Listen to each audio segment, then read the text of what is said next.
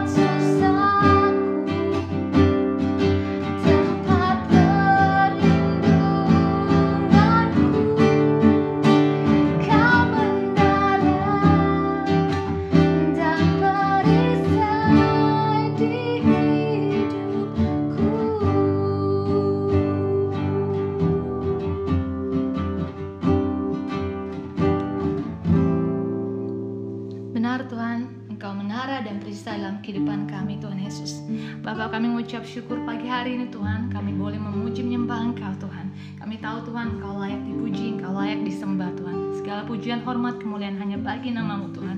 Kami tahu Tuhan bahwa kuasamu nyata Tuhan di dalam kelemahan kami.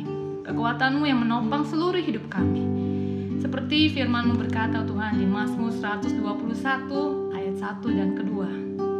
Aku melayangkan mataku ke gunung-gunung, dari manakah akan datang pertolonganku? Pertolonganku ialah dari Tuhan yang menjadikan langit dan bumi.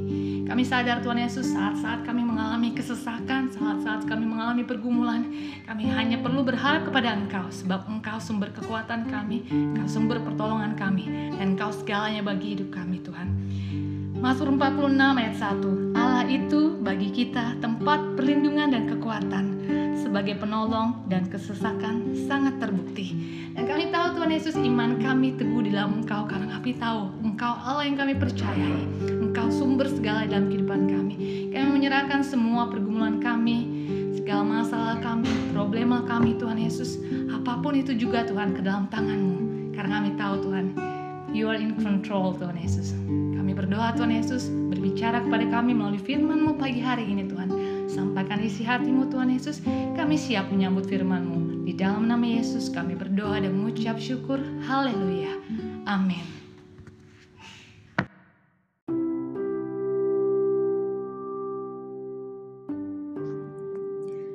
Titus 2 Kewajiban orang tua, pemuda, dan hamba Tetapi engkau, beritakanlah apa yang sesuai dengan ajaran yang sehat. Laki-laki yang tua hendaklah hidup sederhana, terhormat, bijaksana, sehat dalam iman, dalam kasih, dan dalam ketekunan. Demikian juga perempuan-perempuan yang tua hendaklah mereka hidup sebagai orang-orang beribadah. Jangan menfitnah, jangan menjadi hamba anggur, tetapi cakap mengajarkan hal-hal yang baik. Dan dengan demikian, mendidik perempuan-perempuan muda mengasihi suami dan anak-anaknya. Hidup bijaksana dan suci, rajin mengatur rumah tangganya, baik hati dan taat kepada suaminya agar firman Allah jangan dihujat orang. Demikian juga orang-orang muda, nasihatilah mereka supaya mereka menguasai diri dalam segala hal dan jadikanlah dirimu sendiri suatu teladan dalam berbuat baik. Hendaklah engkau jujur dan bersungguh-sungguh dalam pengajaranmu, sehat dan tidak bercela dalam pemberitaanmu, sehingga lawan menjadi malu, karena tidak ada hal-hal buruk yang dapat mereka sebarkan tentang kita. Hamba-hamba hendaklah taat kepada tuannya dalam segala hal dan berkenan kepada mereka. Jangan membantah, jangan curang, tetapi hendaklah selalu tulus dan setia, supaya dengan demikian mereka dalam segala hal memuliakan anjaran Allah, Juru Selamat kita. Kasih karunia Allah menyelamatkan semua manusia karena kasih karunia Allah yang menyelamatkan semua manusia sudah nyata. Ia mendidik kita supaya kita meninggalkan kefasikan dan keinginan-keinginan duniawi dan supaya kita hidup bijaksana, adil, dan beribadah di dalam dunia sekarang ini dengan menantikan penggenapan pengharapan kita yang penuh bahagia dan penyataan kemuliaan Allah yang Maha Besar dan Juru Selamat kita, Yesus Kristus, yang telah menyerahkan dirinya bagi kita untuk membebaskan kita dari segala kejahatan dan untuk menguduskan bagi dirinya suatu umat kepunyaannya sendiri yang rajin berbuat baik. Beritakanlah semua itu nasihatilah dan yakinlah orang dengan segala kewibawaanmu. Janganlah ada orang yang menganggap engkau rendah.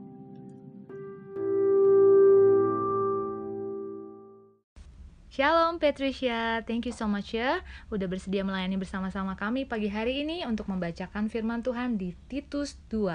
God bless, God bless you. Oke, hari ini kita belajar di Titus 2 Ayat favorit saya semuanya, terutama ayat ketiga sampai keenam Karena ini bicara tentang wanita Oke, Fit ya, kita hari ini diskus bareng-bareng aja ya Oke, Oke, bos. di pasal ini Paulus memberi nasihat kepada Titus bagaimana mempromosikan kehidupan yang merefleksikan pengajaran yang benar atau sehat. Di ayat yang pertama, David akan tolong bacakan dalam terjemahan bahasa Inggris NLT. But as for you, promote the kind of living that reflects right teaching. Oke, artinya tadi udah ya mempromosikan kehidupan eh, pengajaran yang benar atau sehat. Teman-teman kita sadar bahwa gereja itu terdiri dari berbagai macam orang, ya Fit ya, dari berbagai macam kelompok usia, mulai Yes. dari baby, Yep. terus anak-anak kecil, Yep. yang- Remaja. Yang nggak bisa diem.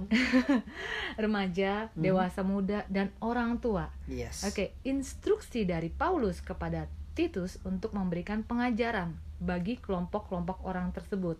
Nah, ini ada beberapa poin yang kita akan bahas bareng-bareng ya. Yang pertama, Fit, ayat yang kedua, tolong dibacakan deh. Teach the older men to exercise self-control, to be worthy of respect, and to live wisely.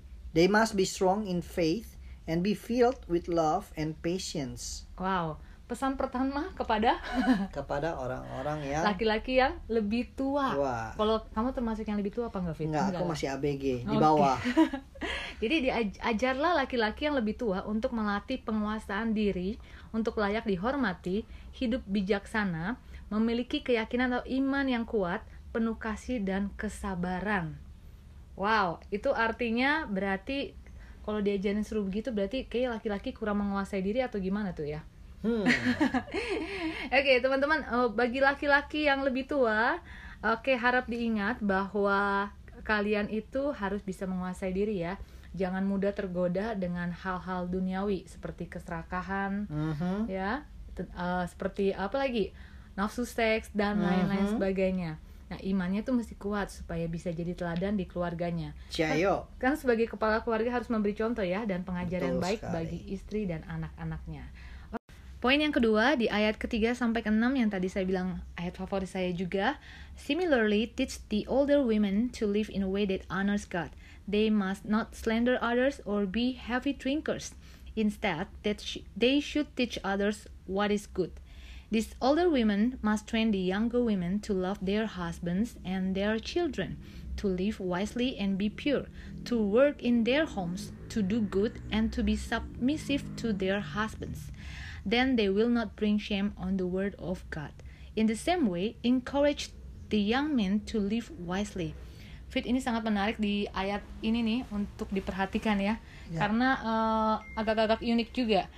Ajarlah wanita yang lebih tua untuk hidup dengan cara menghormati Tuhan, jangan menfitnah orang lain. Ada terjemahan lain yang bilang jangan gosip. Terus dan jangan jadi pemabok atau peminum minuman keras. Hmm. Berarti di di zamannya mereka itu wanita itu mungkin ini ya demen minum ya. Zaman sekarang juga demen sih. Zaman sekarang juga demen. Iya. Dan dinasehatkannya kenapa kepada wanita yang lebih tua ya? Kenapa nggak laki-laki yang lebih tua tadi ya? Semakin tua semakin sedih. Oke, jadi katanya nggak boleh jadi pemabok atau peminum minuman keras. Nah, melainkan mereka harus mengajar orang lain hal yang baik. Dan wanita-wanita yang lebih tua ini mesti ngajarin atau training wanita-wanita yang lebih muda. Hmm, hmm. Berarti yang mesti ngajarin wanita lebih muda adalah wanita yang lebih tua. Hmm. Oke, ngajarin apa aja sih? Oke, untuk mencintai suami dan anak-anak mereka Amin. untuk hidup bijaksana dan murni, bekerja di rumah. Tuh disuruh bekerja di rumah loh katanya. Hmm. Lakukanlah yang baik, patuh kepada suami mereka supaya firman Tuhan tidak dilecehkan oleh orang lain akibat perbuatan mereka. Wow, berarti peranan wanita sangat penting. Penting sekali. Penting sekali. Ayo ibu-ibu tua dan ibu-ibu muda semangat, Semangat. ya. Jadi teladan yang baik. Karena apa tadi disebutkan? Supaya firman Tuhan gak dilecehkan loh. Iya. Nah, jadi kalau misal kita melakukan perbuatan yang baik, firman Tuhan malah dipuji. Nah, kemudian eh, disuruh juga ngajarin anak-anak laki-laki yang lebih muda untuk hidup bijaksana. Kalau Hmm. laki-laki muda cuma diajarin untuk hidup bijaksana ya. Yap. Oke, eh, poin yang ketiga. ayat ke-7 sampai ke-8 saya minta tolong David bacakan ya. Thank you sayang. And you yourself must be an example to them by doing good works of every kind. Let everything you do reflect the integrity and seriousness of your teaching. Teach the truth so that your teaching can be criticized. Then those who oppose us will be ashamed and have nothing bad to say about us. Nah, ini Paulus lagi ngajarin Titus. Titus kamu sendiri juga harus jadi contoh bagi mereka semua dengan melakukan perbuatan baik dalam berbagai hal. Ya. Nah, apa pun yang kamu lakukan harus merefleksikan integritas. Sekali lagi, Hmm, Fit, tahun integrity. integritas dan keseriusan dalam pengajaran-pengajaranmu. Ajarlah kebenaran sehingga pengajaranmu tidak dikritik orang dan orang yang menentang kamu akan malu sendiri dan gak bisa mengejek kamu dengan hal-hal yang buruk. Nah, pertanyaannya begini, gimana kita ngajarin yang benar kalau kita nggak tahu apa yang benar dan kita nggak lakukan yang benar? Hmm. Berarti sekali lagi pesan sponsor. Pesan sponsor Penting baca Bible. Bible. Join Abba. Bible study itu penting supaya kita belajar tentang firman Tuhan. Ya. Nah, kalau kita udah tahu kebenaran, berarti kita bisa ngajarin yang benar dong. Yap. Kita juga bisa melakukan hal-hal yang benar. Poin yang keempat di ayat 9 sampai 10. Oke. Slaves must always obey their masters and do their best to please them. They must not talk back or steal, but must show themselves to be entirely trustworthy and good. Then they will make the teaching about God our Savior attractive in every way. Oke, budak-budak atau hamba-hamba taat kepada tuan-tuannya dan lakukanlah yang terbaik untuk menyenangkan mereka. Jangan melawan, membantah, atau mencuri, tetapi harus menunjukkan bahwa mereka bisa dipercaya sepenuhnya dan mereka melakukan yang baik. Sehingga mereka akan membuat pengajaran tentang Tuhan Juru Selamat kita menjadi menarik di dalam segala hal. Jadi kalau di zaman dulu kan disebutnya slaves atau budak ya Fit ya, Iya. hamba-hamba ya. Tapi kalau zaman sekarang kita sebutnya karyawan Oh. atau pegawai. Benar nggak? Masa disebutnya hamba atau pembantu? Iya Nah, bisa, bisa jadi. juga. Nah, Heeh. ternyata penting juga loh peran kita sebagai karyawan, pegawai atau pembantu karena lewat perilaku kita atau tindakan kita, kita akan bisa menarik orang untuk mengenal Tuhan dalam kehidupan kita. Ya. Jadi lakukan hal yang tadi yang tadi disebutkan nggak boleh Betul. mencuri gitu, mesti menghormati tuannya, bosnya gitu ya dan lain lain sebagainya. Oke, poin yang terakhir yaitu poin yang kelima di ayat yang ke-15. You must teach these things and encourage the believers to do them. You have the authority to correct them when necessary. So don't let anyone disre- disregard you what you say. Oke, thank you Fit. Nah, kamu harus mengajarkan semua hal-hal tadi dan mengencourage orang-orang percaya untuk melakukannya. Ya. Jadi eh, penting bagi kita semua untuk eh, mengkoreksi orang jika perlu ya. Jadi jangan biarkan mereka merendahkan kamu. Kalau kita misalnya ketemu ada orang-orang yang mungkin sulit diajar atau dinasehati, meskipun mungkin mereka lebih tua atau lebih dihormati, lebih kaya dan sebagainya, ya kita tetap semangat aja ya. Ya. Kalau memang perlu dikoreksi, ya kita lakukan dengan kasih. Amin. Oke, intinya jadi mari kita semua sama-sama belajar apa pun peranan kita, berapapun usia kita, biarlah lewat perbuatan atau tindakan kita, kita menghidupi kebenaran firman Tuhan dan memuliakan Tuhan dalam segala hal. Amin. Oke, sekarang giliran aku ya. Oke. Aku dapat rema dari Titus 2 ayat yang ke-12 sampai kayak ke ayat 14. Tuhan dapat menggunakan keadaan terjepit dan memakai segala tantangan dalam hidup kita untuk untuk membentuk, mendidik dan melatih kita agar dapat hidup kudus, memiliki iman yang kuat dan menjadi teladan bagi orang percaya. Attitude dan integritas tidak dapat diperoleh tanpa latihan dan disiplin. Manusia bukan robot yang langsung bisa diset sehingga patuh. Sebagai orang percaya, kita pun masih memiliki kehendak bebas. Masih ada keinginan daging atau dosa. Tapi bedanya, kita sudah dibebaskan dari ikatan dosa. Sehingga kita boleh dan bisa memilih untuk hidup sesuai dengan perintah Tuhan dan hidup di dalam kasih karunia-Nya. Jadi pilihan ada di tangan kita. Putuskan saat ini untuk mengikut Tuhan dan percaya bahwa segala sesuatu yang terjadi Tuhan izinkan untuk kebaikan bagi kita. Menjadikan kita a better person, menjadikan iman kita kuat mempersiapkan kita untuk kedatangannya kembali. So, tetap semangat. Oke teman-teman, semangat Sekian untuk hari ini. Sampai ketemu besok. God Have bless you. God bless you.